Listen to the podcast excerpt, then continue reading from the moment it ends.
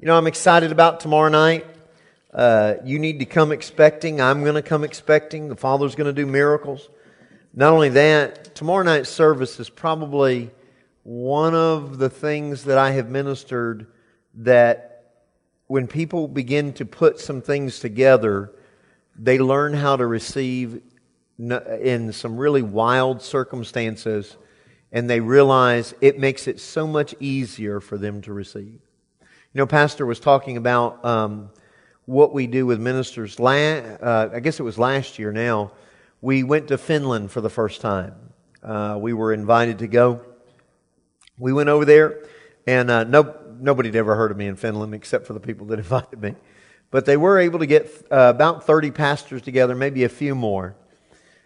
So I sit there and I minister for, um, I don't know, about, about two hours uh, just to these ministers.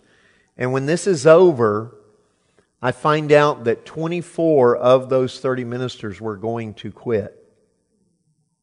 That they were, they were done. They were tired of the ministry. And they came up afterwards and started talking about the struggles that they'd been through and about how they were fired up and they'd never heard anything like what we shared and that they, anything we wanted to do there, that they wanted to be a part of because people just weren't investing in them. And our partners made that possible. You know, they couldn't afford our, our I think just the airfare to go over there. I think the budget for that trip was $7,000. Now people say, well, yeah, but that's a lot of money for only 30 people. I don't know because there were 24 churches represented there that are still going to be here in the earth today, still able to reach out to people. I thought it was a very inexpensive price.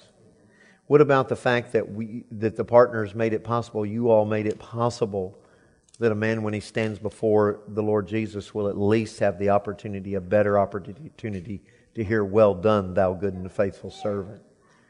You all are a part of all of the people, not just in those churches, but the people that those churches will reach. That people will not leave the faith because, you know, sometimes it's still a principle of the devil to strike the shepherd so the sheep scatter.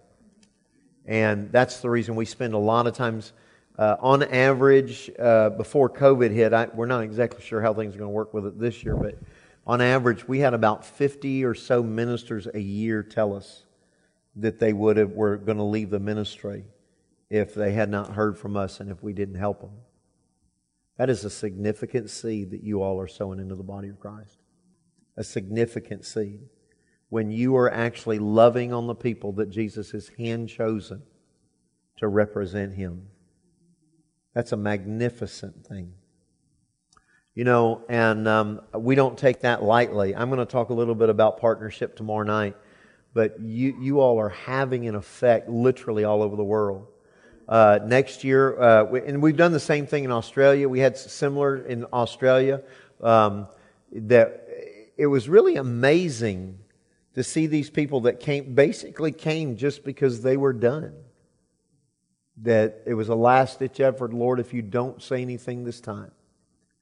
And you know, we just went to a ministers' conference for another ministry, and it was funny because um, they asked uh, how many, you know, how many of you here came ready to quit. I think there's about 600 there, and it was, it was at least a third to two thirds of the crowd went forward. And what was, the interesting thing about it was, is Terry, my wife Terry, we were talking about the fact that, um, thank God we didn't come in there on our last leg. We didn't come in there ready to quit. We, we came in there, honestly, 2020 has been the best year of our lives. Um, this has been by far the best year uh, because um, my I normally travel about 200,000 miles a year, between 180 200,000. And um, so we, uh, she works for a police department in addition to pastoring the church in Port St. Lucie. And she, um, uh, she, what she does is she ministers to victims of violent crime. And, um, but during this COVID thing, they said, hey, we don't want you coming into the office. And so she only had, there's three girls in her office in their unit that she supervises. And uh, of those, uh, they only wanted one person in the office at a time. So most of the time, Terry only went into the office one week. Most of the time, it was two week, two or one day a week And then sometimes it was two, but most of the time it was just one. So we were together 24 hours a day for six months. It was the first time it, it ever happened in our marriage. It was the most time we've ever spent together consecutively in our marriage. And they, um, they called her and they said, well, You got to resume your normal schedule. You got to come in every day. And I looked at her and I said, Just quit. Just quit. This is too good. We, why would we want to let this go? Just quit. Just quit. And so um, it's, it's been an amazing thing. But when we walked into this ministers' conference, it was amazing because um, there was two sets of services a day, but we had four services a day because we had to meet with some of these ministers that were going to quit every day and make sure that they were stirred up, make sure that their marriage, a couple of them, their marriages were kind of rocky and stuff like that, and try to help them. Do you know, we have some friends, the Porterfields, uh, that are probably the best marriage ministers I've, I've really ever seen. And um, we actually will fly them to ministers or fly ministers to them. And our partners make that possible so that these ministers don't become shipwrecked in their marriage and we get those things built up. It's an amazing thing that you all are doing because I, I, we could not in any way stretch to do it without you. And I want to say thank you. And when you get to heaven, it will not just be sheep that greet you, it will be shepherds, it will be leaders of men that come up to you and thank you. That the reason they heard, Well done, thou good and faithful servant, the reason they were able to keep going was because of your partnership with this ministry. And so thank you. All right. I do want to give something away. Um, this is a, a USB. It's called Navigating to Your Destiny. The reason for that is, is because, and this is something honestly we used to major on years ago, but people don't just major on it as much as they should today. It's almost like they forgot this revelation. But your tongue, uh, James says, fulfills two vital functions. Not only does Proverbs say that death, death and life are in the power of the tongue, but James says the tongue provides two vital functions. One, it is the bridle by which you can govern your body. The second thing it is, it is the rudder by which you can set your course. And a lot of times people don't, don't uh, take advantage of this. So, and people think that this was some new doctrine when Jesus said, if you do not doubt in your heart but believe what you say will come to pass, you'll have whatever you say. People act like that was new. But you know that Isaac, when, um, when Jacob came in to get the blessing, you know, he speaks over him and he tells him what his life will be like. And Jacob has scarcely gone out the door when Esau comes in. And when Esau, when all of a sudden everything starts and Abraham, or, uh, Isaac realizes he's been deceived, and, and, Esau says, "Can't you bless me?" He says, "Listen, listen, it's over. You, I've made him your master. I have sustained him." Well, he had just walked out the door. Nothing had happened. But Isaac was convinced that what I say comes to pass, and I have whatever it is that I say. And when I spoke it over him, that is the way that it will be. And this is something that we need to begin to establish, not only in our lives, but the way that we're going to, we speak over our children, the way we speak over our marriages. And for those of you who've had trouble governing your flesh, I've been there. And part of what this is, is it talks about how you can use your tongue to bridle your body. And I'll just tell you straight out, you're going to have to learn to open your mouth and say, No, I'm not doing that. Not the thought, because it doesn't say that the thought is the bridle that rules the horse's body by which we can control it. It says the tongue does it. And this will give you all the scriptural ammunition you need. It will renew your mind, but it will encourage you to go to a greater place. God has a destiny for you, He has a purpose for you. But one of the ways you're going to get there is by opening your mouth.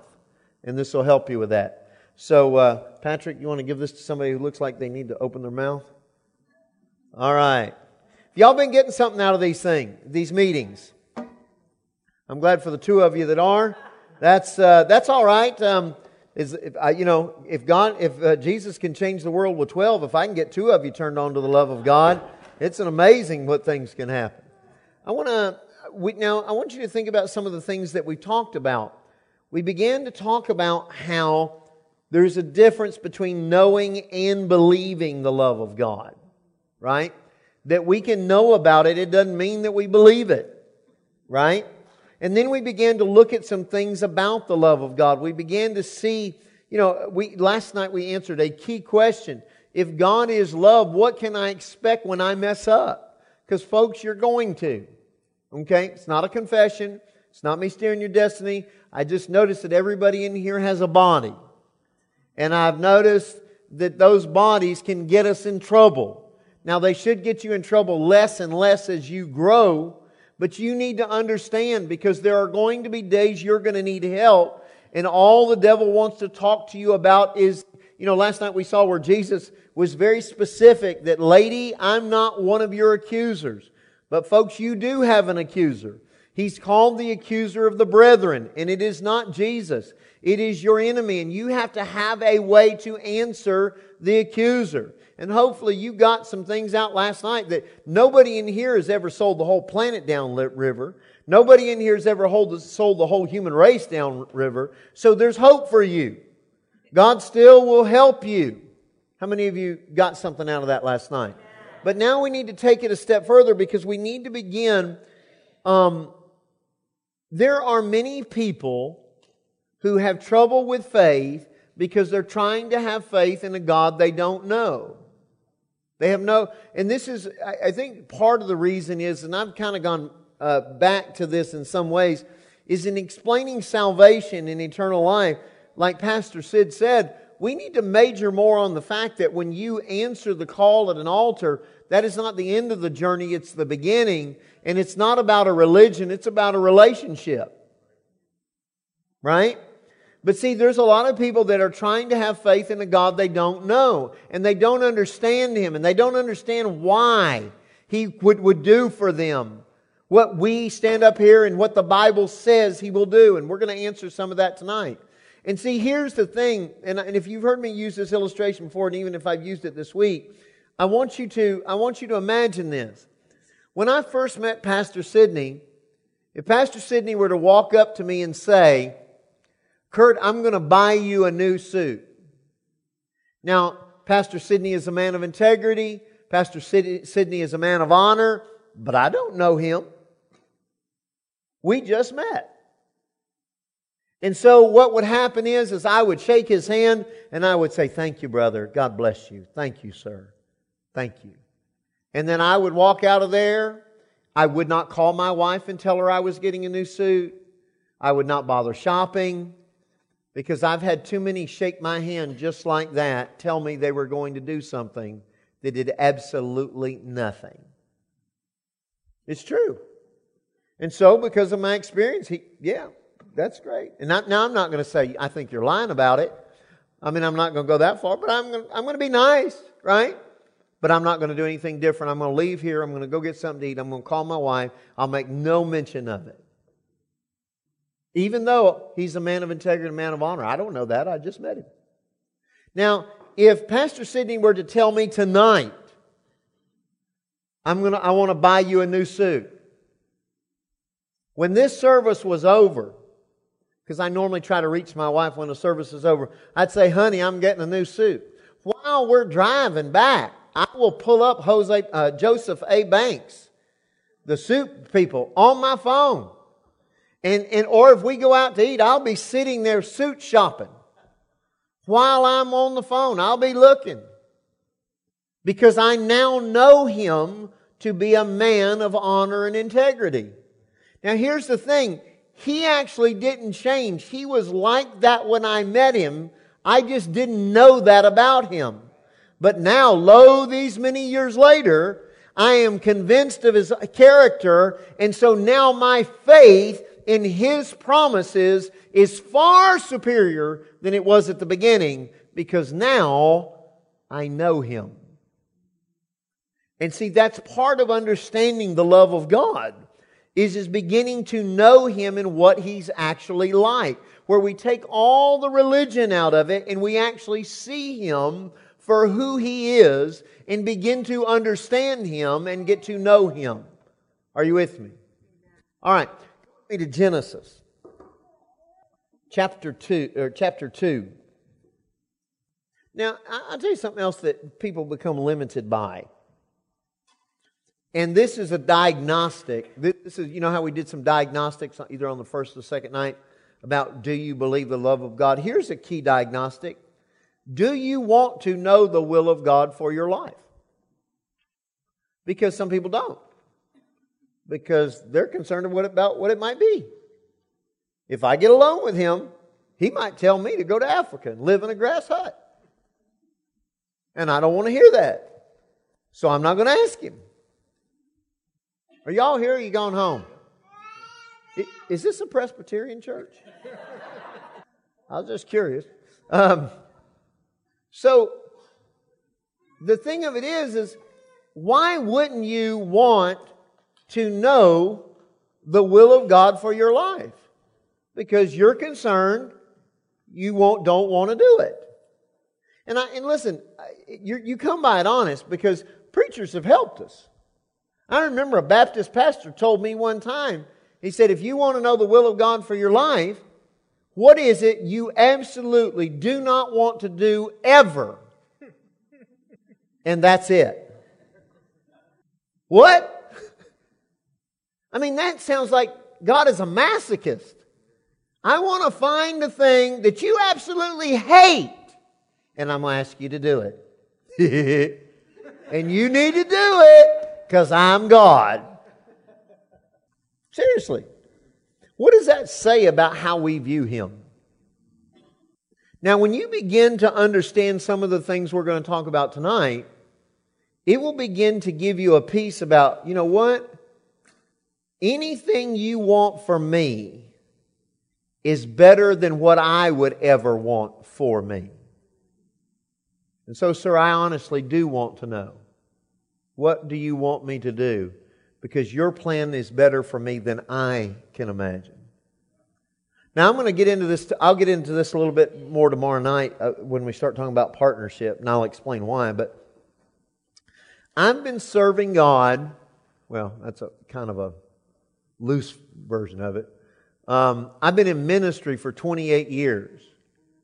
To be, and uh, in those 28 years, I, I, can tell you for the first several years of ministry, um, I wouldn't really call it serving. I might call it cooperating. I might call it, um, you know, where the scripture that says, if you're willing and obedient, you'll eat the good of the land? Distinguishing the fact that you can be obedient and not be willing. I was in the kind of obedience. I wouldn't even call it obedience. I call it kind of obedience. I was famous for having conversations with God. It's like, I want you to do this. No, I don't think so. I don't, I don't, I don't think so. I want you to go do this. Nah, no, I, am not into that. And uh, no, I'm not going to do that. And now there's a reason for it. Because I, because of my perception of who he was, I thought, well, listen, I, I know what I like and what I don't like, and I don't like that. Not realizing that he was completely in love with me, and he actually knew me better than I know me, and that if he was asking me to do it, it wasn't a science experiment on his part. Let's just see if we can get him to do it. Come on, Jesus, let's see. That wasn't what it was. It was because he knew from before the foundations of the world the thing that would fulfill me the most, give me the most joy, be the most uh, applicable to my gifts and my talents. And he wanted me to enjoy my life. And so that was what he was asking me to do. People say, well, you just don't understand because you don't know what he asked me to do. No, I've been in your boat.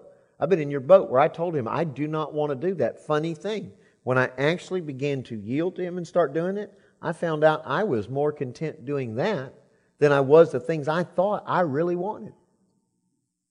Now, go with me to uh, uh, Genesis chapter 2. Are you there? So, let's look at verse 9. And out of the ground the Lord God made every tree grow that is pleasant to the sight and good for food the tree of the life was also in the midst of the garden, and the tree of the knowledge of good and evil. Interesting thing about these trees. In order for God to plant a tree, it had to have true criteria. It had to be good for food, but it also had to be pleasant to look at. Now, I don't know about you, but the way I've heard about God in the past was, you know what? He won't do anything about your wants. He'll barely take care of your needs because the needs is the only thing he's concerned about.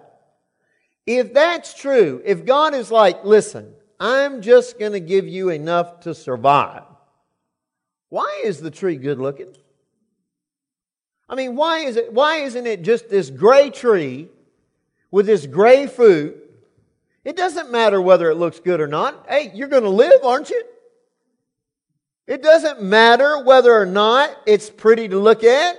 I mean, as long as you survive, isn't that what it's really all about, kid?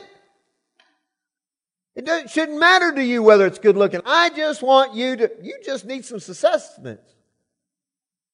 Because this is a way a lot of people look at God. I'm just, this, I'm just going to hand you this little bit. And I know it looks nasty and I know it looks terrible, but get over it. This will help you live. Because that's really the only thing that matters. And he says, no, no, God says, no, no. We're not just going to create sustenance. We're not just going to put something in there where they just survive. I want them to enjoy it. I want when they look at the tree, they marvel at how pr- pretty it is. I want them to look at it and think, that's awesome. I don't want them just sitting here thinking, I got to go grab something off the tree, the mush tree today. The gray mush tree, no flavor, no taste. No, I want it to look good. Now, here's the thing it wasn't for him to look good, it wasn't so he could look at it, it was so you could look at it. So that every time you went each day to grab some food, you were like, you know, that's pretty. That's nice to look at. Anybody in here ever seen a sunset? Do they have to look like that? Can't they look like the way the old TVs used to look, where it just turns gray at the end of the night and says, click, it's over. Go to bed. Right? Does it, yeah, exactly. Does it have to be pretty? And then the next morning you wake up and you look outside and it is absolutely gorgeous, filled with colors. He didn't have to do that. He could have done it like, you know, the light. I've got lights in my bedroom at home. It looks like a noonday sun when it turns on. And it ain't pretty. And it's terrible in the middle, you know, when you wake up and you, you know, you know how you'd like to go from like a little bit of light and just like, it always like, poof, time to get up. Could have been like that. It could have been, listen, we're not having any transition, no colors, nothing. We're just going to turn the lights on. You need to get up and start moving. Seriously. What's with all the flowers? I mean, ultimately, why didn't he just pick one? If he wanted to have flowers, why didn't he just pick one? Because we're all different. Because we all like different stuff. We like, it's pretty to look at, isn't it? Isn't or isn't it? Well, who made all that stuff? And he specifically had a criteria about it, didn't he? It can't just be good for food. It's got to be pleasant to look at. Why? Because the people I'm making it for, I'm in love with. It didn't have to be that way. It didn't even have to be close. But he wanted it that way because he loved you and he wanted to give you something beautiful.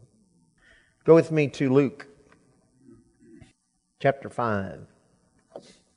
So it was as the multitude, verse 1, so it was as the multitude pressed about to hear him and hear the word, that he stood by the lake of Gennesaret and saw two boats standing by the lake.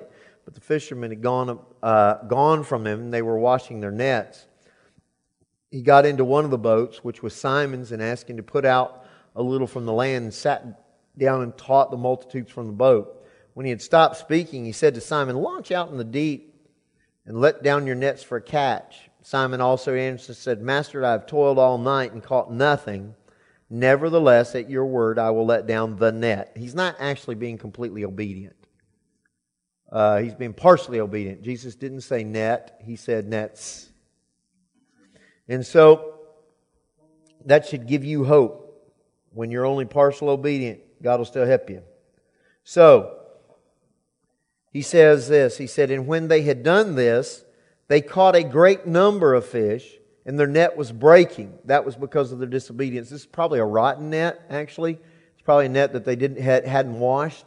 The reason, and one of the things that proves that is then later on in John 21, when they pull in a boat load sinking full of fish, when they pull in all those fish, the net doesn't break.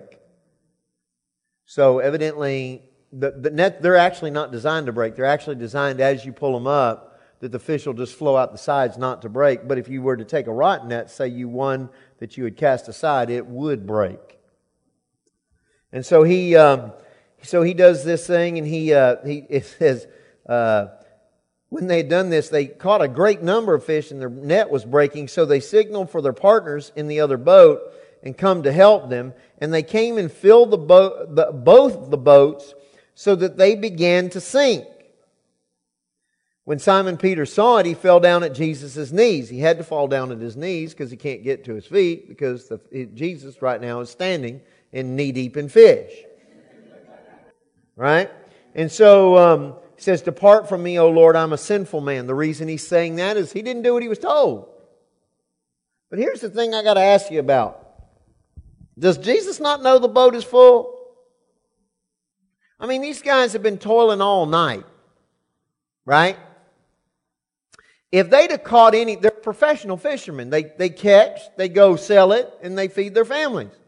So if you hadn't, if you've toiled all night and you don't have anything, you're going to go home broke. Right? You're not going to be able to feed your family. So it would have been nice just to get an adequate catch of fish to be able to take care of things.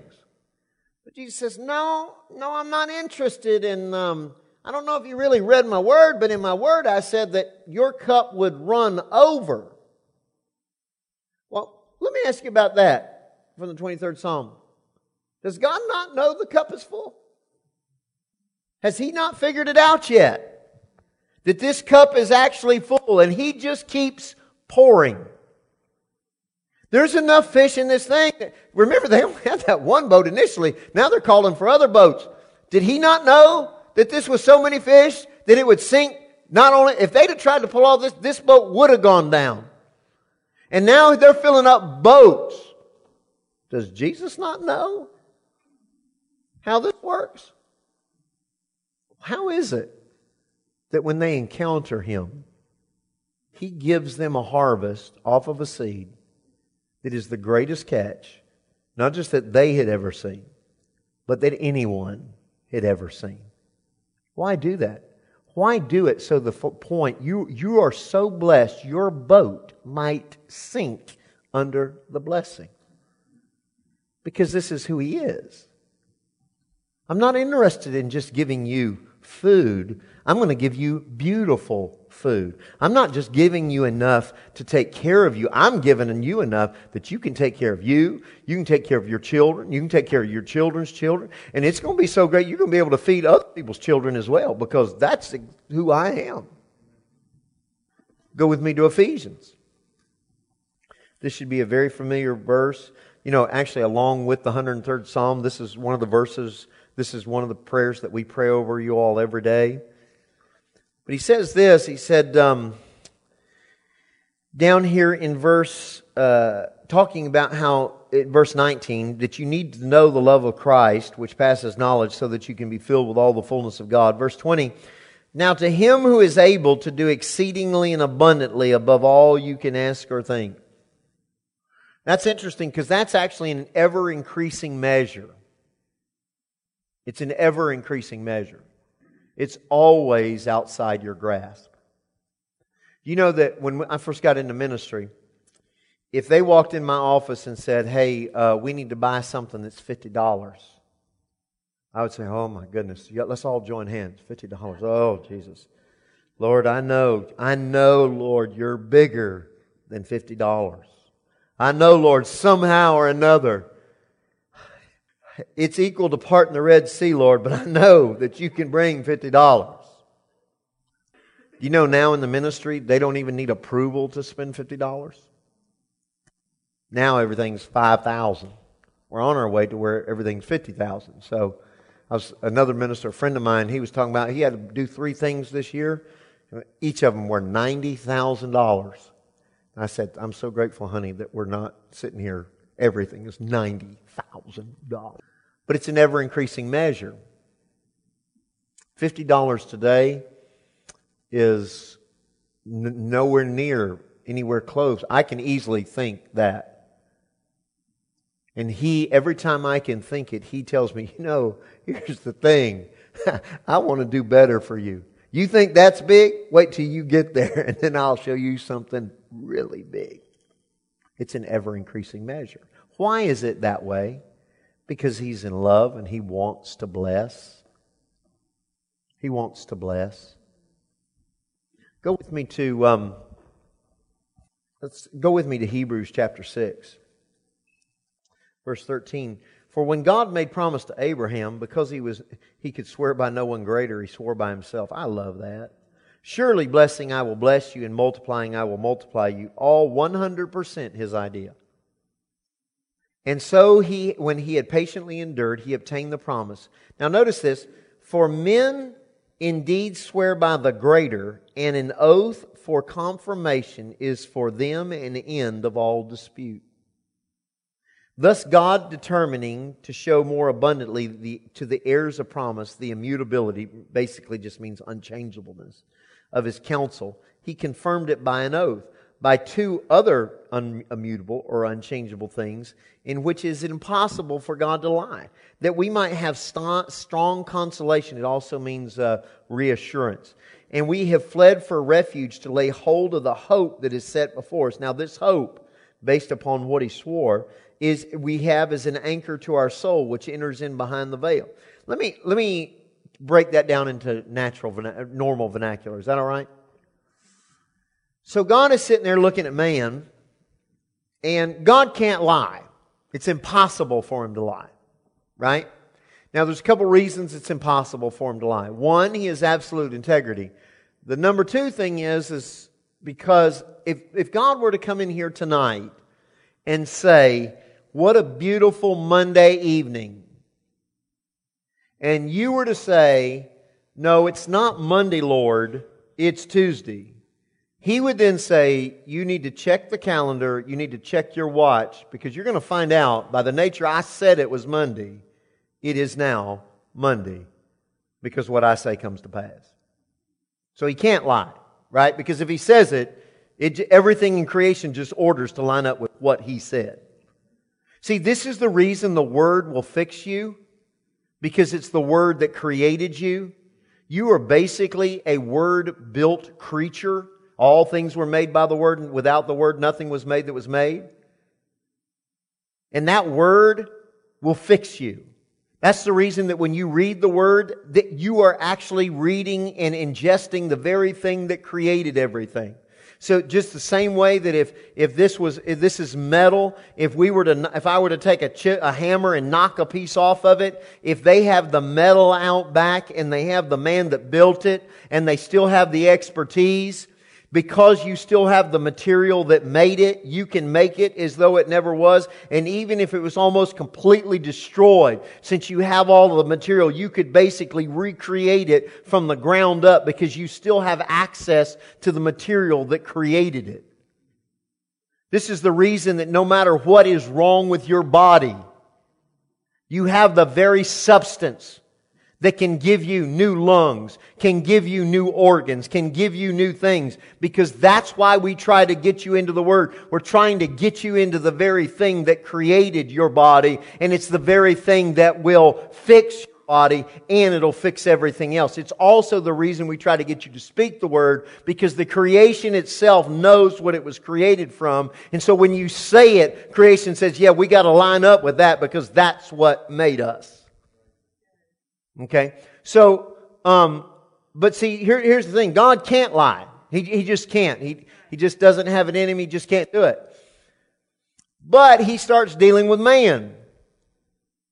And he loves man.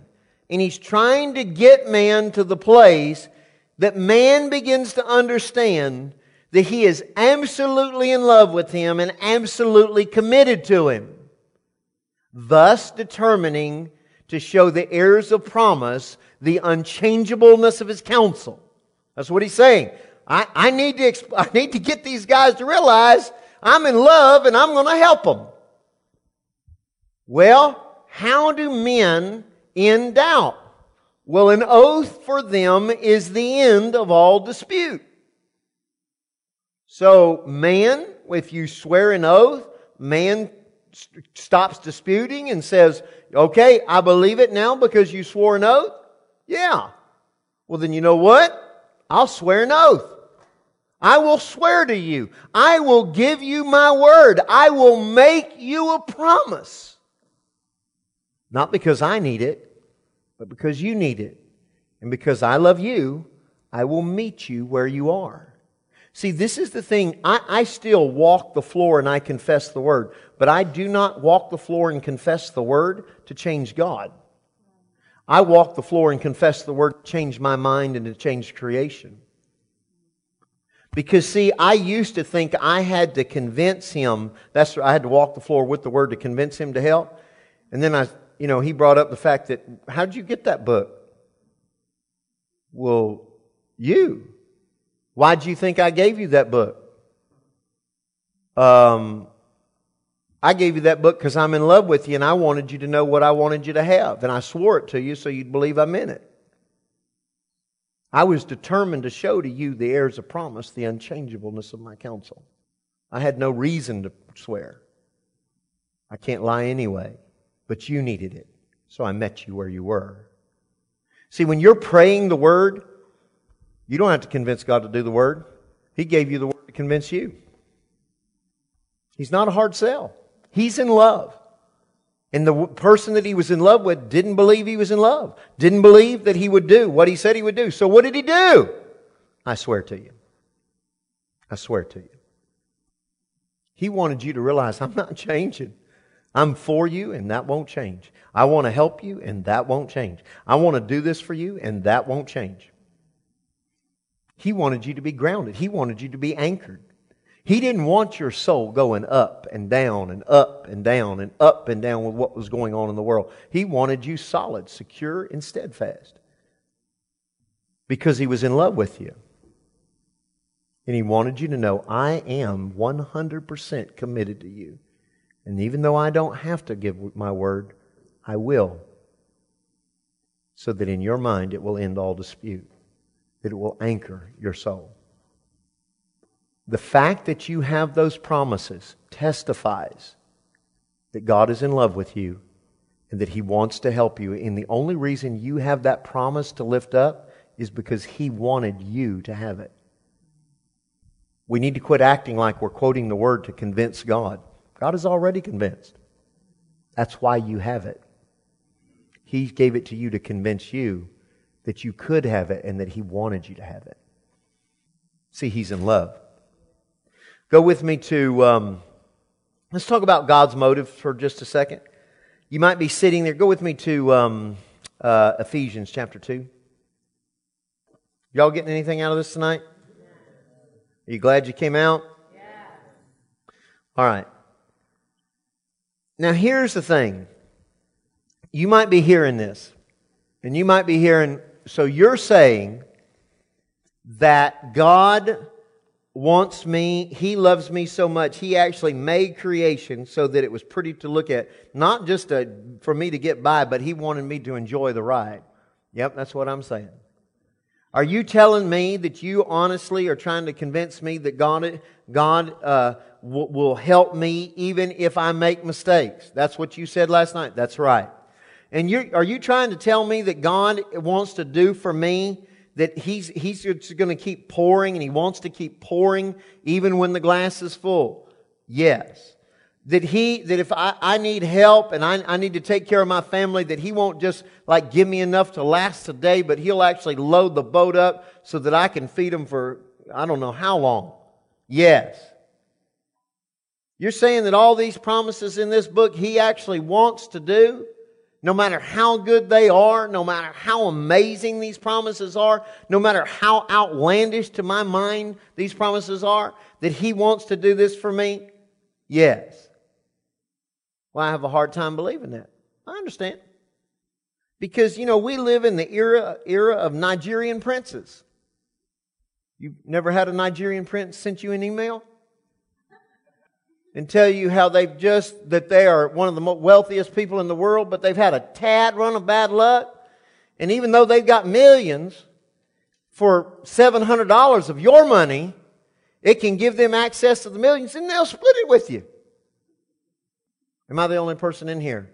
What about the phone calls that we get? And so we, when we start hearing things that are too good to be true, we have a question. What's the catch?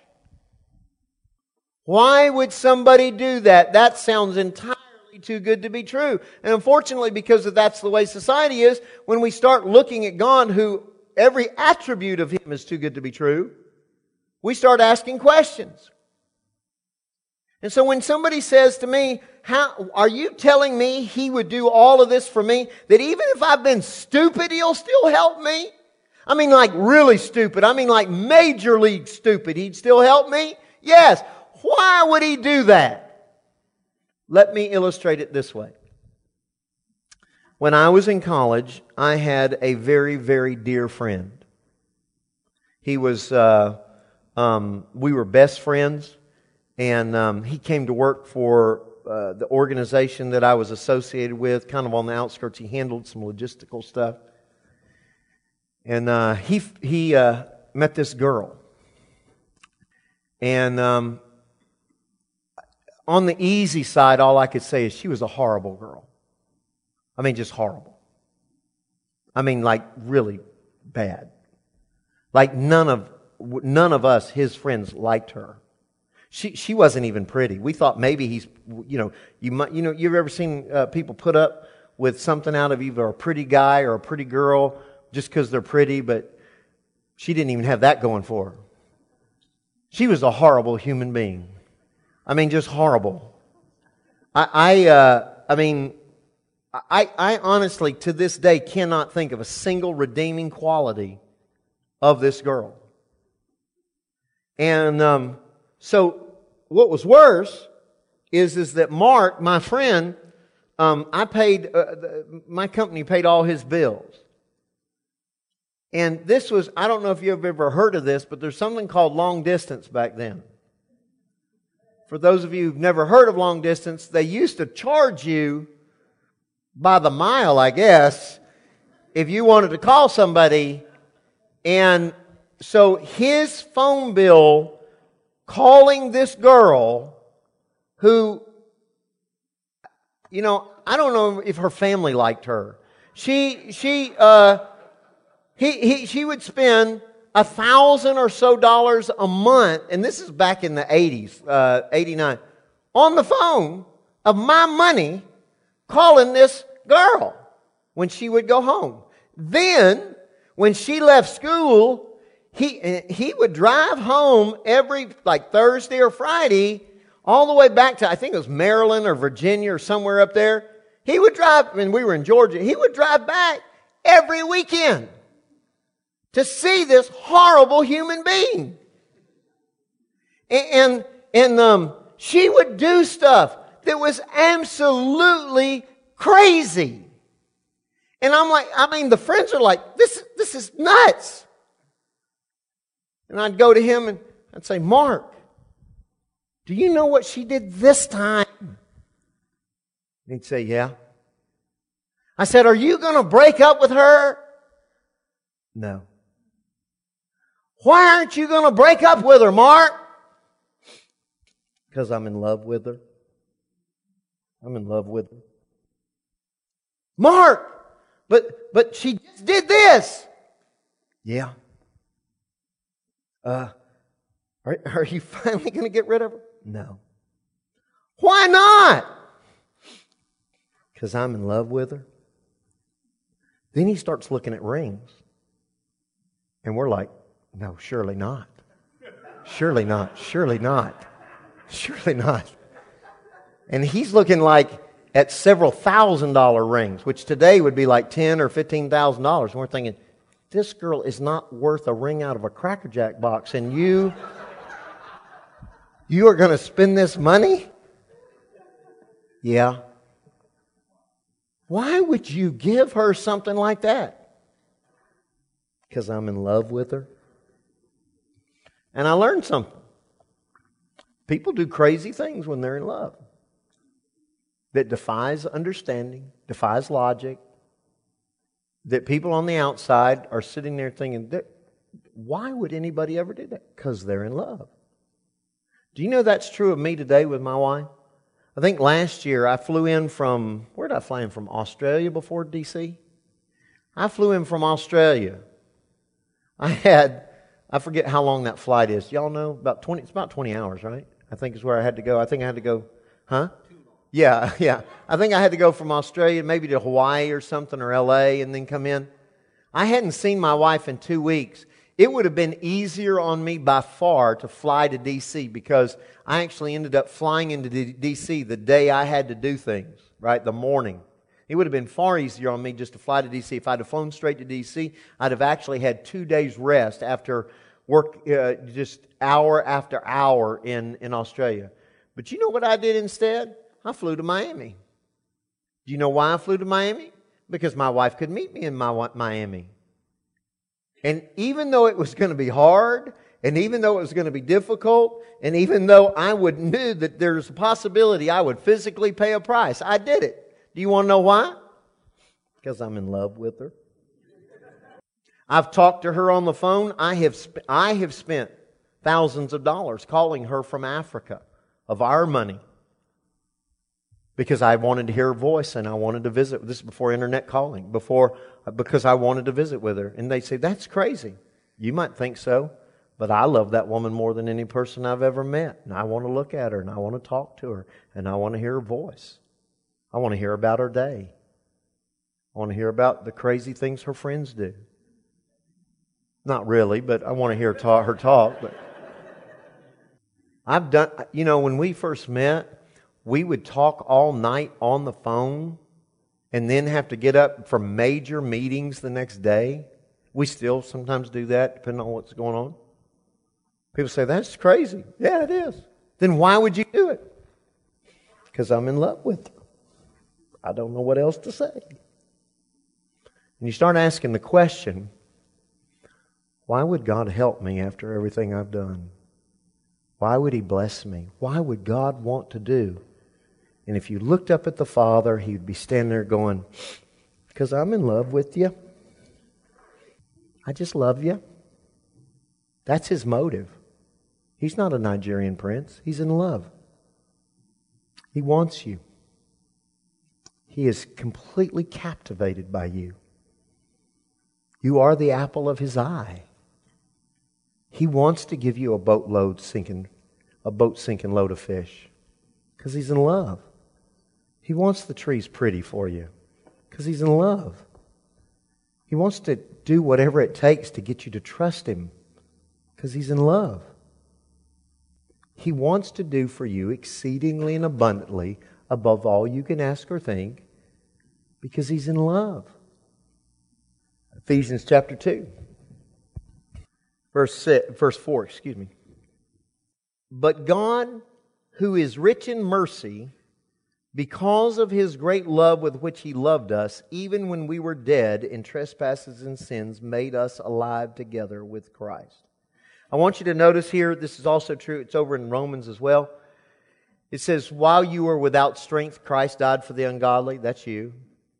You were without strength. Here it says you were dead in your trespasses and sins. In other words, you did not have to earn this love. In fact, you were incapable of earning this love. He loved you because he wanted to. He looked at, he loved you because he looked at you. You say, but you don't understand the mistakes I've made. I understand. Maybe you're a horrible human being, but he's still willing to pay big money to talk to you on the telephone, and he's willing to go out of his way to come find you because he's in love. He's in love. Now, this is an interesting statement about this. But God, who is rich in mercy, now, this is funny the way he phrases this because he talks about how it's true that God is rich in mercy. He is. Funny thing about mercy, though, mercy is can be completely impersonal. Mercy can just be a characteristic of a person. You ever met people that were just merciful? Let me ask you a question. Have you ever let somebody pull in front of you in traffic Right? You, you know the traffic. Have you ever done it? Do you, you don't know those people. They had no right to pull in front of you. They might have made a mistake being in the lane that they were in. But what did you do? You showed them mercy. But it wasn't personal. See, God is rich in mercy. It's part of his characteristics. He's just mercy. He makes the rain just on the unjust because he is merciful. And I love that about him. But he didn't save you because of his mercy. He saved you for a very personal reason. It was personal with him. Yes, it's true, I'm rich in mercy, but I didn't save you to be merciful. I saved you because I was in love with you, because of the great love with which I love you. See, it wasn't an impersonal reason. It wasn't just a characteristic of His. It was personal. No, I came for you because I love you. I came for you because I want you. I came for you because you are the apple of my eye. Now, you can get mercy out of love. But you want to know something that's weird about this? I'm a pretty merciful person, but you know my wife gets more mercy out of me than anyone else because of my love for her. My love will cause me to extend mercy to her where I sure enough wouldn't extend it to anybody else. But that love compels me. But it's personal. Now, here's the thing when we talk about these things, and I'm going to I'm going to talk to you about how much God loves you now, but there's a danger because sometimes when we read our Bibles, go with me to Galatians. When we read our Bibles, sometimes we read these things on a page and we actually don't put them together, really. Uh, we, we look at them as words on a page. Like when we hear John 3.16, for God so loved the world, we just kind of that he, that he gave his only begotten Son. We, we believe it, right? And because it's the Bible, we believe the Bible, but we don't always connect with it. But I want you to see something that Paul did that I want you to do. This is in Galatians 2 and down in verse 20. I have been crucified with Christ. It is no longer I who live but Christ lives in me. And the life which I now live I, in the flesh, I live by faith in the Son of God. Now notice this, who loved me and gave himself for me. Well, wait a minute, Paul. God so loved the world, Paul. What are you doing here? For God so loved the world. Now that's really, He died for the whole world. Yeah, that's right. And I'm part of the world, but just to make this clear, He died for me. He loved me. He gave Himself for me. He, this is very personal between Him and Jesus. Now, see, remember, Paul's an interesting fellow because he, Paul says, I was one born out of time. Right? I wasn't, you know, I wasn't with the 12.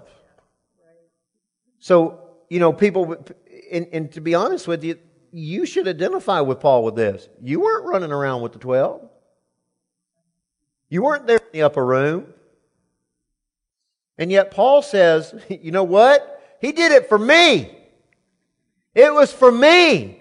He gave himself for me. He loved me. He wanted me. Yeah, thank God he did it for the world but he did it for me, and I took it personal. This is a personal thing between he and I. He did it for me. And this is where you need to get to. All these things that we're reading in the Bible, don't look at them as Bible stories. Look at them as God looking at you and saying, I did this for you. I loved you and gave myself for you. Yeah, it's great. John three sixteen says, "For God so so loved the world," but you need to change that and say, "For God so loved me." He did this for me. He wants to help me. Now we'll take it to the world, but it will be far more effective when you become convinced that He's in love with you and wants to help you, and that shines out of you. Are you with me? Go with me to Gal- or, uh, 2 Corinthians 13, verse, verse 11. Finally, brethren, farewell, be complete, be of good comfort, be of one mind, live in peace, and the God of love and peace will be with you. What's he the God of? Love. You know, John says it this way twice in chapter 4 God is love. How is it that when we think of him, this is not the very first attribute we major on? That we want to talk about judgment. Everybody wants to talk about judgment. I mean, if anything happens, it's like judgment!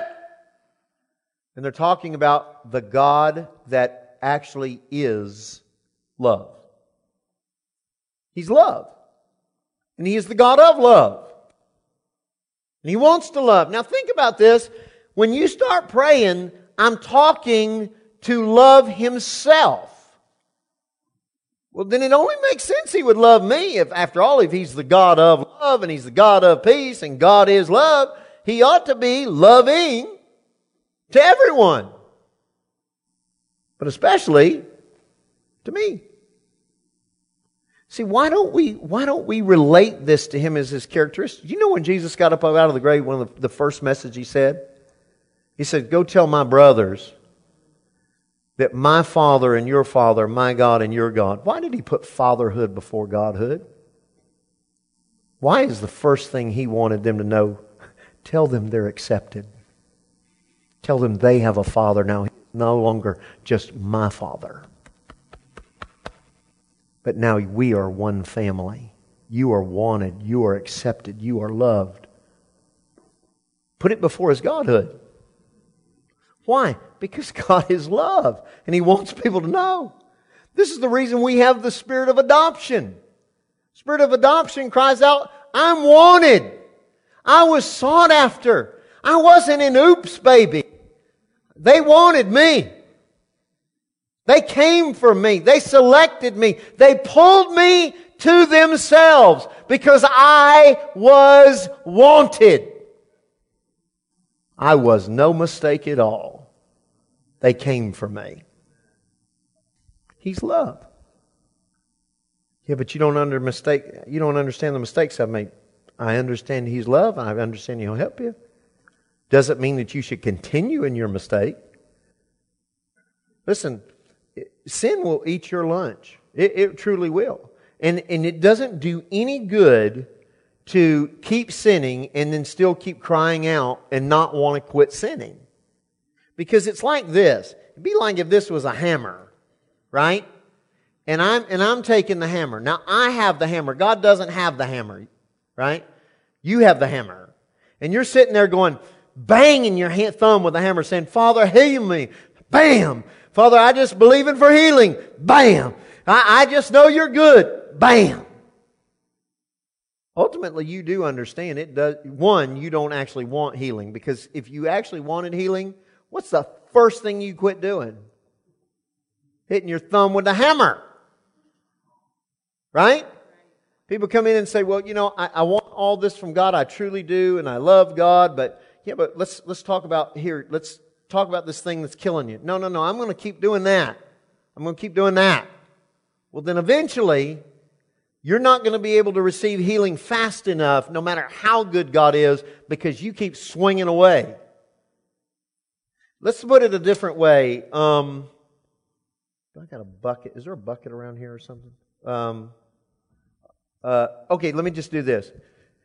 Let's say I took this bottle and I cut it in half, right?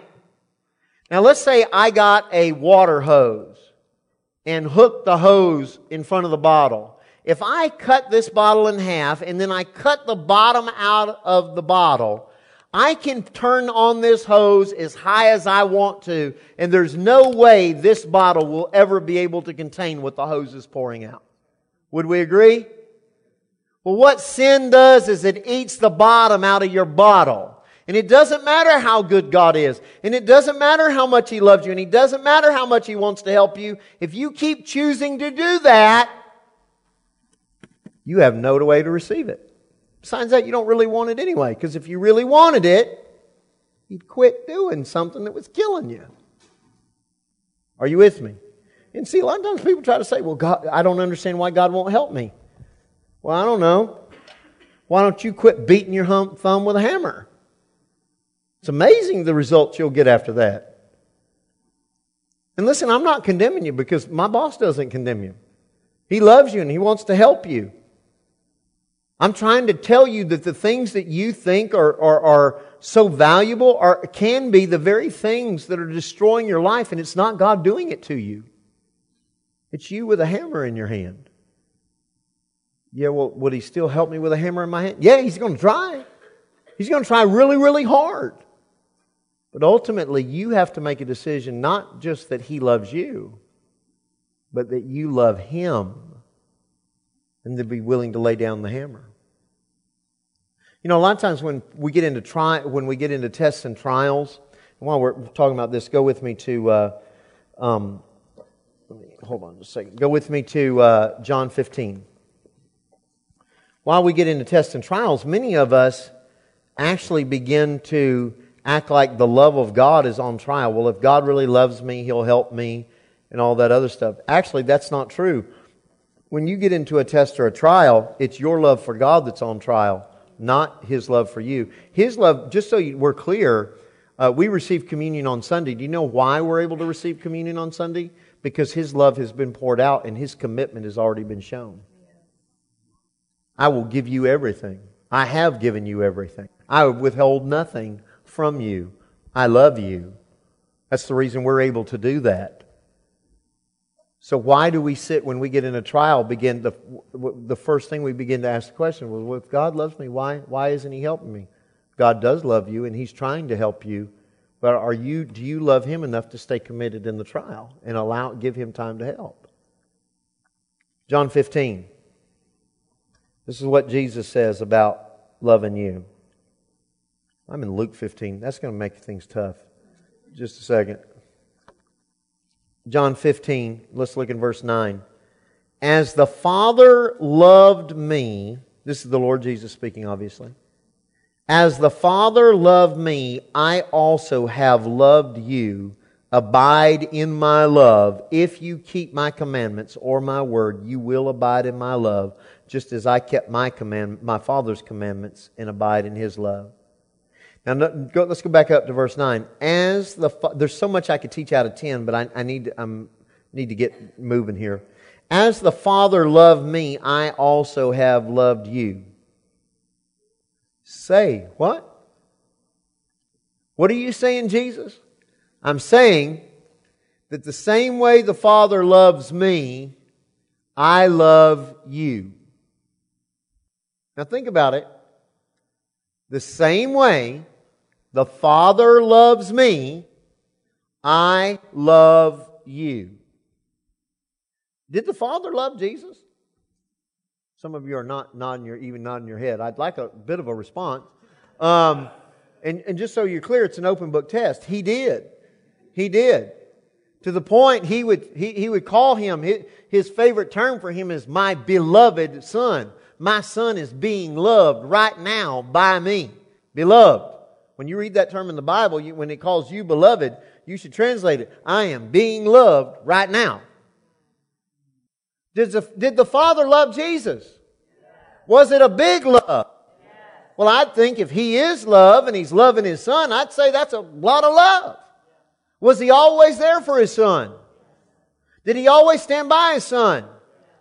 Would He stick up for His Son? You know, we were talking about this today, and uh, you know when when they go up to uh, the mountain of transfiguration, right?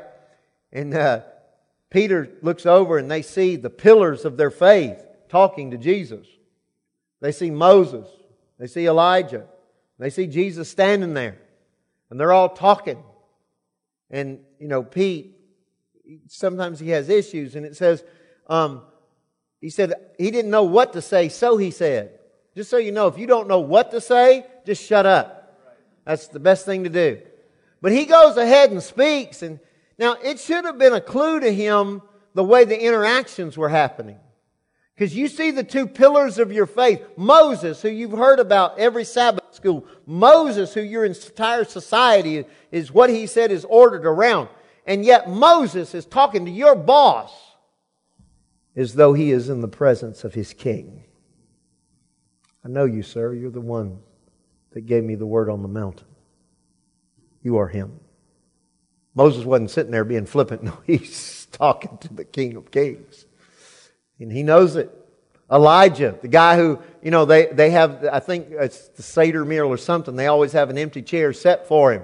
And he's standing there and he's talking to your boss, not like Elijah somebody, but he's in the presence of a man he's not worthy to loose his sandals. That would make an impression on you. So he stands up and so he doesn't know what to say, so he says, Hey, hey, let's build three temples. One for you, one for Moses, one for Elijah. Elijah. Elijah. What's the next thing that happens? Cloud of glory appears. And the Father sets things straight. He says, This is my beloved Son. Hear him. What's he saying? They ain't equal. They ain't equal. That's my boy right there. What's he doing? The Father is loving the Son. They ain't equal. That's my beloved Son. And what's Jesus saying?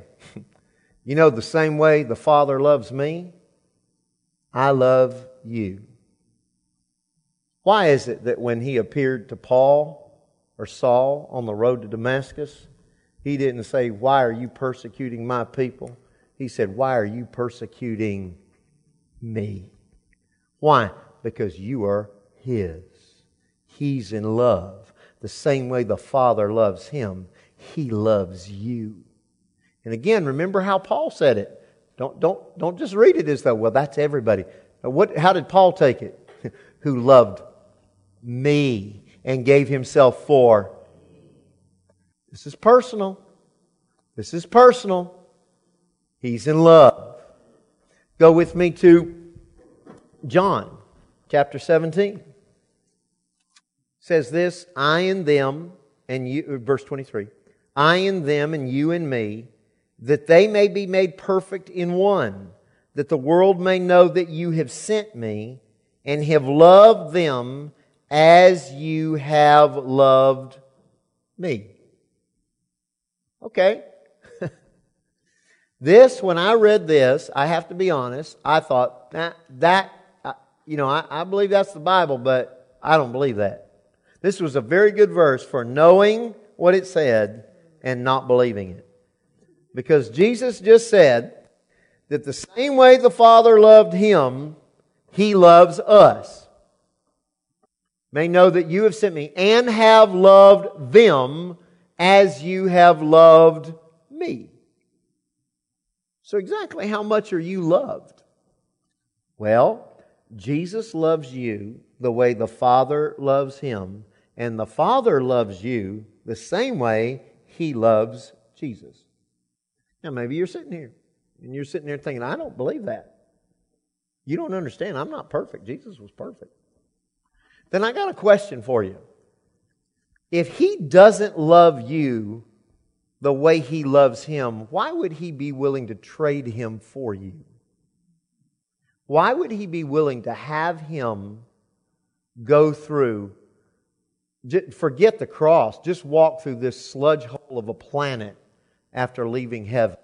You do understand that when Jesus woke up and he began to be cognizant of stuff, it was like he lived at a dump all his life because He is holy and this ain't. Every day, the smell of death, the smell, He. That's not something. The smell of death, everybody smells like death. Everybody's in a state of decay. Whole planet's in a state of decay. He looks around this place thinking, this is never what we intended.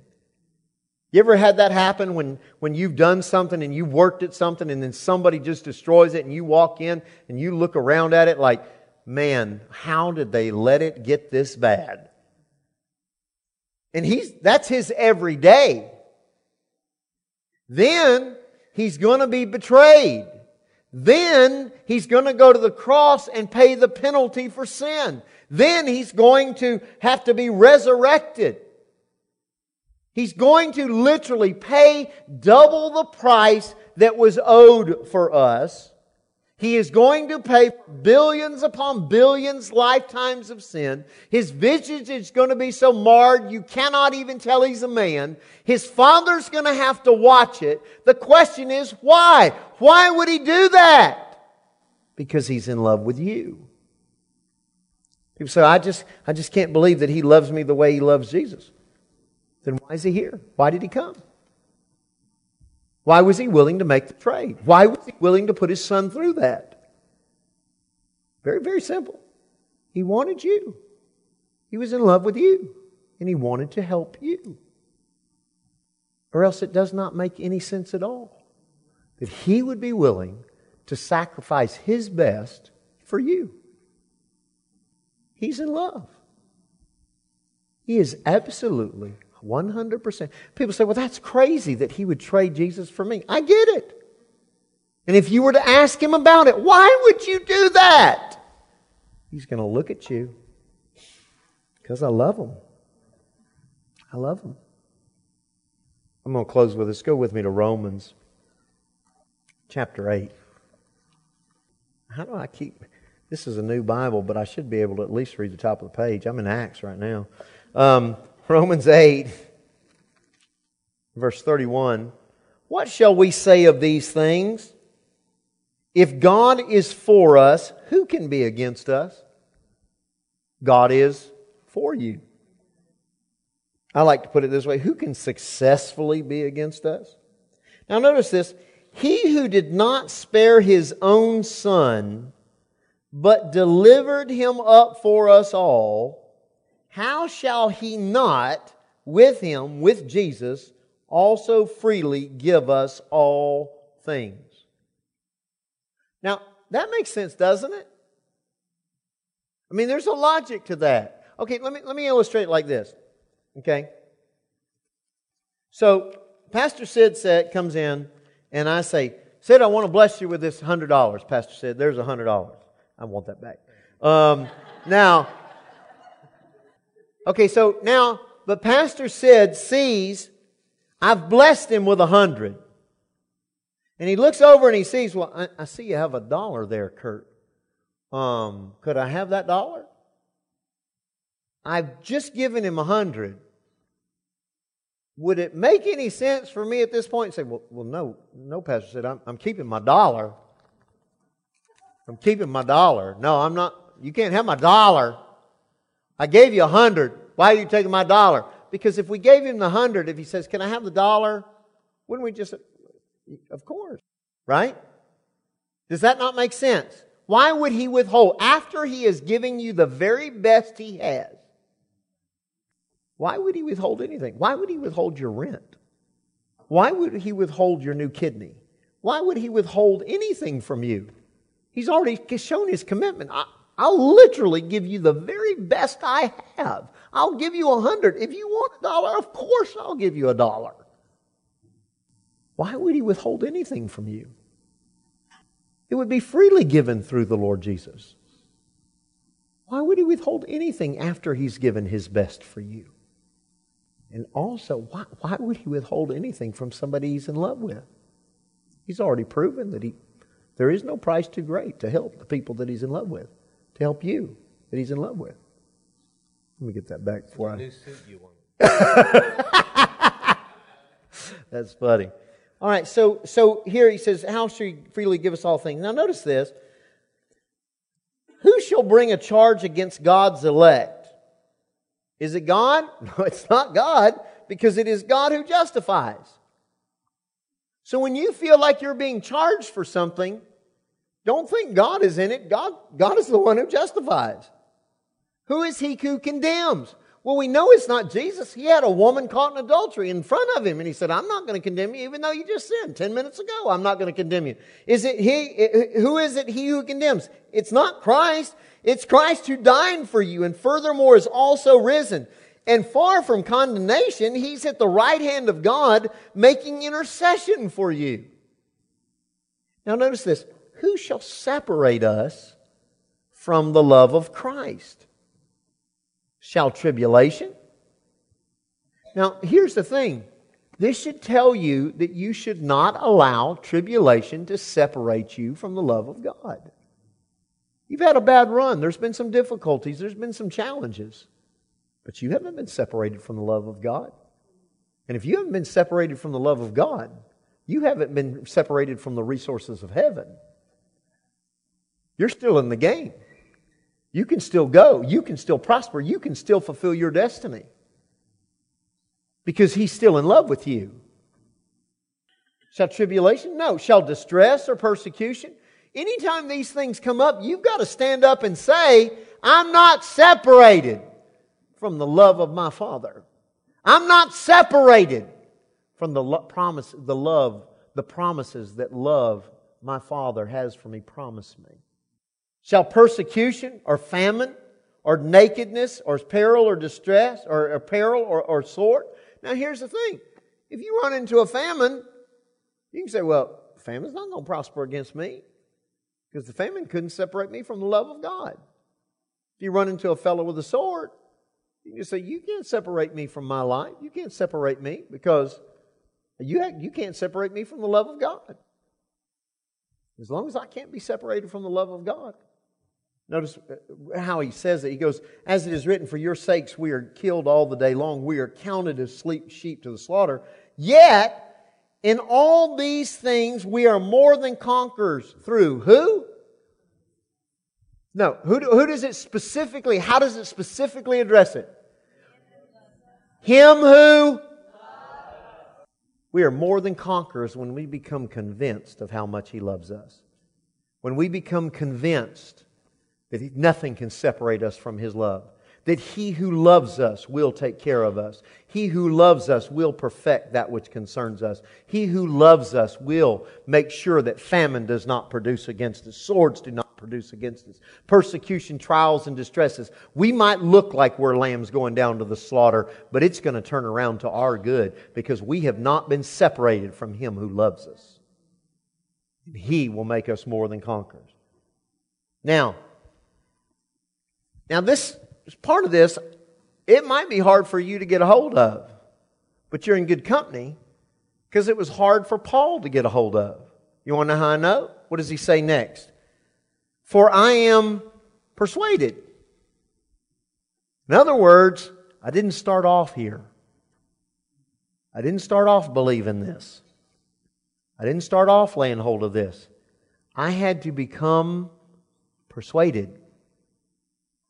I began to spend time with him. I began to get to know him. I began to see his track record. I began to, to spend time with him. And you want to know what? I became persuaded. You know, if you're not there yet, you keep after it until you become persuaded. But I am persuaded that neither death nor life, nor angels, nor principalities, nor powers, nor things present, nor things to come. I think that pretty much covers it. There is nothing that exists right now, and there's nothing that will ever exist that will be. The devil himself cannot separate me from the love of God. Nor principalities, nor things present, nor things to come. There is no height doesn't matter how high I go, I cannot be separated from the love of God. It doesn't matter how low I go, I cannot be separated from the love of God. It doesn't matter what gets created, I can't be separated from the love of God. If there's something that doesn't even exist yet, you know, last, you know, five years ago they weren't talking about COVID 19. Now they are. It's now a created thing. Guess what? I'm still covered because there's nothing that can separate you from the love of God. Nothing shall be able to separate us from the love of God which is in Christ Jesus our Lord. You're in Him and He's in you. See, you are loved. God showed up not because He had to, but because He wanted to. Not just because He's merciful, but because he was in love. And then, in the midst of this, he loved you so much, he was willing to send Jesus for you. And Jesus was willing to come because he's in love with you.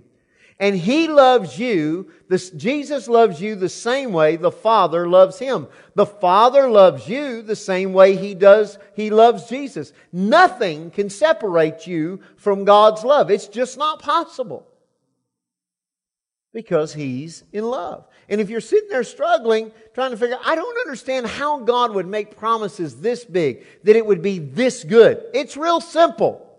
He's in love. People do crazy things when they're in love. They defy logic, they defy reason, they defy circumstance, but because they're in love, they'll do it.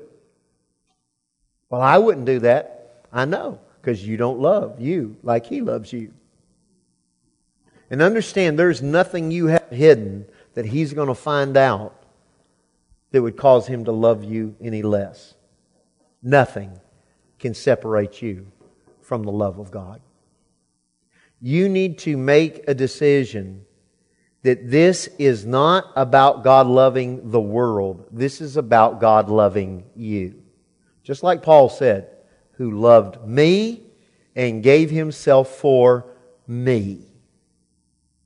Here's the thing about this it says of the Lord Jesus on the cross It says that he looked at you, and for the joy that was set before him, he endured the cross, despising the shame. And you, you were the one that he found that joyful. That there would be a day you could be a part of his family. There would be a day that you could come out of the victimization of sin and destruction. That he would be able to help you and to love you you were the joy because he was in love with you.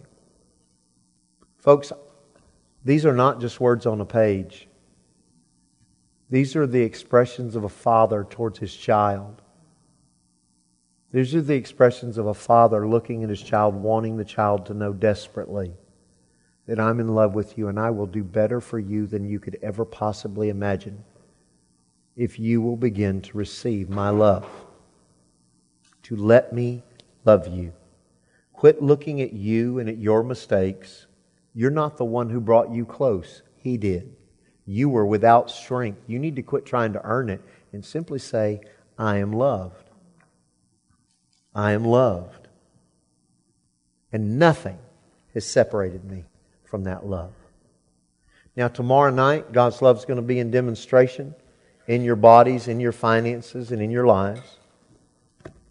But tomorrow night, that service, I, I firmly believe, and I, you know, I, when you, you're going to see some things about the way that the Lord wants to treat you that will thrill your heart and empower you every day of your life to begin to receive in greater measure.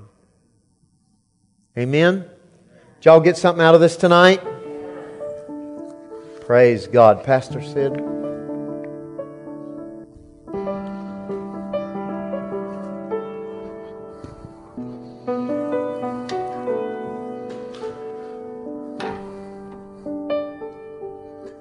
Are you grateful? We serve such a good God. You can stand with me.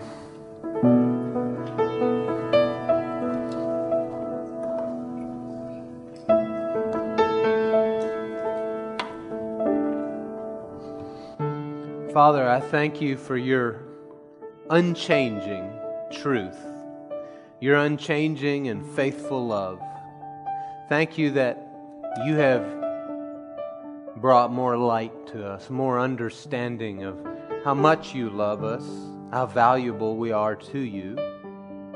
Thank you, Father, for these things. Thank you that you have revealed to us more than what we've understood before. And I ask you, Lord, that this would continue to grow in us, that you would water it within us and cause the growth to come forth out of us. Father, we yield ourselves as your children to you, fully committed to you, to walk it out, to demonstrate it, to be examples of your will in the earth. And we thank you for your love in Jesus' name and amen. So tonight, lots of important announcements are going to be, be made across the United States. But I want you to do something. Don't get caught up in the drama of it. I didn't say don't be aware of it. I said don't be caught up in it, right? And whether you see victory happen or defeats happen, let's stay in faith. In faith that better days are ahead. That God is going to draw people to Himself during this time and season. And we are going to stay a people of prayer, a people who love this nation, and we're going to also stay honorable, no matter who is our president. All right, you can go in peace and take the time that uh, is necessary to love on each other before you go.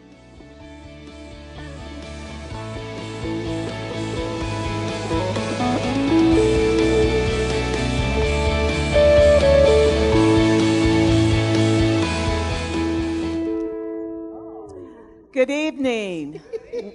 Welcome to Church of the Word International here in Lancaster, Pennsylvania. So great to see each and every person out tonight. Hasn't it been absolutely fabulous? Life changing in every way. The good, good Word of God. If you ever need uh, an excuse to praise the Lord, and I doubt that you do, but if you do, don't look any further than Psalms 103. What a phenomenal, fabulous Psalms that just puts you right in the presence of the Lord. Those of you who know it by heart, let's say it together. Bless the Lord, O my soul, and all that is within me. Bless his holy name. Bless the Lord, O my soul, and forget not all his benefits who forgiveth me of all my iniquity, who healeth me of all my diseases, who redeemed my life from destruction, and crowns me with loving kindness and tender mercy, and fills my mouth with good things, so that my youth is renewed like the eagles. You can't be depressed praying that Psalms, can you? Or meditating on the goodness the real goodness and the love of, the, of our Father. Amen. Well, let's all stand up together as family tonight. And we are the family of God here in this church, assembling. Our functions are so important. You're so valuable to the body of Christ. And we're going to just thank the Lord tonight for all his love and all his goodness. Amen.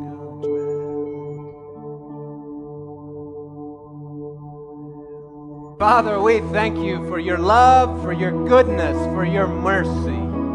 We're grateful to you, Father, for all the good things that you have done because you are only good. We recognize you as Lord tonight. We recognize you as God. Father, you are our God. Someone say, He is my God. He is my God.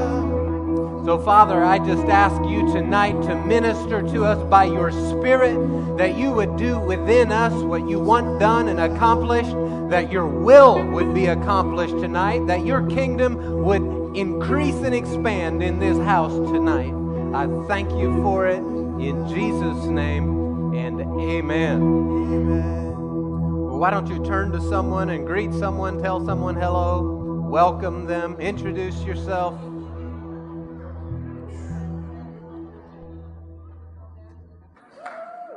You know, I was looking around the room and um, I was looking for the patriotic hair. You know, we have the white, we have the red. We just need blue. Who's got blue hair?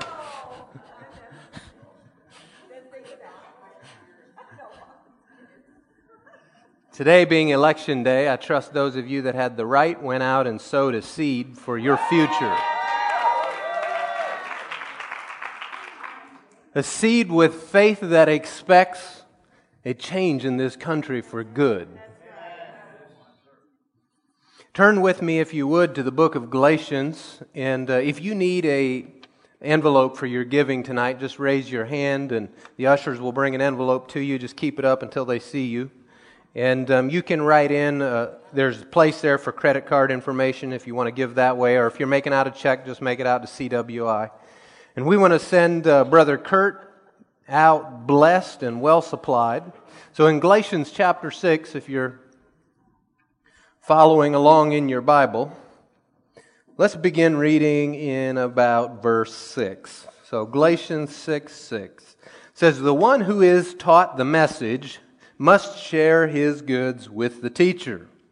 So you and I are the ones being taught the message, and uh, the Father is teaching us through our brother, Pastor Kurt. All right? So we're going to share our goods with him because he is imparting something to us. Verse 7. Now, here's a point of, of deception the law of sowing and reaping. And people get deceived on this, and so he makes a point to say, don't be deceived. Or in another way of saying is, beware. Right here's a point where people are deceived. So pay, pay special attention when you see that. Says, don't be deceived. God is not mocked. For whatever a man sows, he will also reap. You don't go out and sow corn in your field and, and expect soybeans to grow, right? Uh, what you expect is corn, the exact thing you put into the ground to come right back up out of the ground. Uh, not long ago, the farmer he, he harvested the corn that was in the field next to our house, and then he comes out there with his equipment and he has his planter and he's planting something.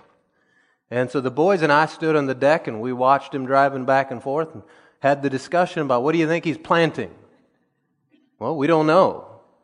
It's a good guess. It could, because of the time of the year, we had a guess at what it could be, right? Um, but, but we don't know because we didn't ask him what he's planting. We didn't go out and look at his seed. See, if you know seed, you can identify the crop that's going to come by the seed that's being put in the ground. But we didn't know the seed. We're just seeing him from a distance. And I told the boys, I said, I don't know, I don't know what he's going to harvest, but it's not going to be long and we'll know what he's going to harvest. Because there's that seed planting time and the passage of time and the harvest, right? Seed time and harvest. And so, right here, he says, Whatever a man sows, he will also reap, even natural things. You know, that is the first gift that God gave to mankind was the law of sowing and reaping. He looked at Adam and Eve and he told them, This seed bearing, you're going to sow and all these things. So he gave them the he talked about it and presented the first gift to them was the law of sowing and reaping. Let's look on down into uh, what continue in verse 7. Uh, verse 8, I'm sorry. Because the one who sows to his flesh will reap corruption, or you could say decay from the flesh. But the one who sows to the Spirit will reap eternal life from the Spirit. Now, don't think salvation here. Think something else. Eternal life, um, how did Jesus define eternal life? Knowing God, knowing God and His Son, Jesus Christ. That brings divine life to you. That is life. And where divine life is, what comes out of that? Abundance, all kinds of good things. And so when you sow to the Spirit, let's say it a different way, when you give to the Lord, who is Spirit, you reap divine help in your finances. He goes on here, he says, uh, verse 9, so we must not get weary in doing good, for we will reap at the proper time if, everyone say if, if we don't give up. So there is a passage of time that takes place. Verse 10 Therefore, as we have opportunity, we must work for the good of all, especially for those who belong to the household of faith. So tonight we have opportunity.